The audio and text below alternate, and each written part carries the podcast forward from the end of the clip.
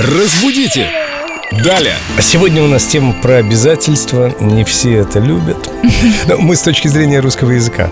Виктория Полякова с нами, культуролог, знаток родной речи. У нас есть вопрос в официальной группе Льду-Радио ВКонтакте, адресованный Вике.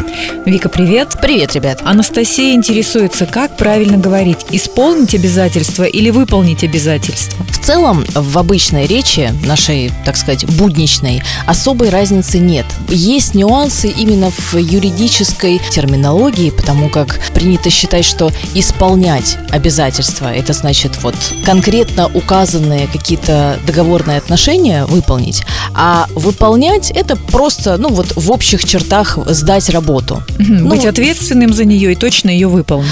Да, ну то есть фактически нюанс такой вот совсем едва уловимый. Но если вы не находитесь в юридической среде или у вас нет каких-то контрактов и договоров, то можете не запариваться. Даже носители русского языка, я думаю, задумаются, прежде чем произнести это выражение: выполнить или исполнить. Может быть, ввести какой-то проверочный смысл. Например, супружеский долг. Ты что, задолжал? Сейчас коллекторское агентство на тебя найдется. Именно так. Выбиваем супружеские долги, что ли?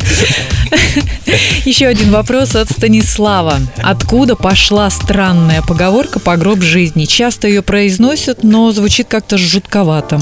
Найти какие-то исконные корни этого выражения я не смогла, не знаю, откуда оно появилось. Полагаю, что просто из народа. Но оно ничего такого плохого и страшного не означает. Означает, что вот просто до конца жизни кто-то будет тебе благодарен, признателен. То есть ничего там такого мрачного.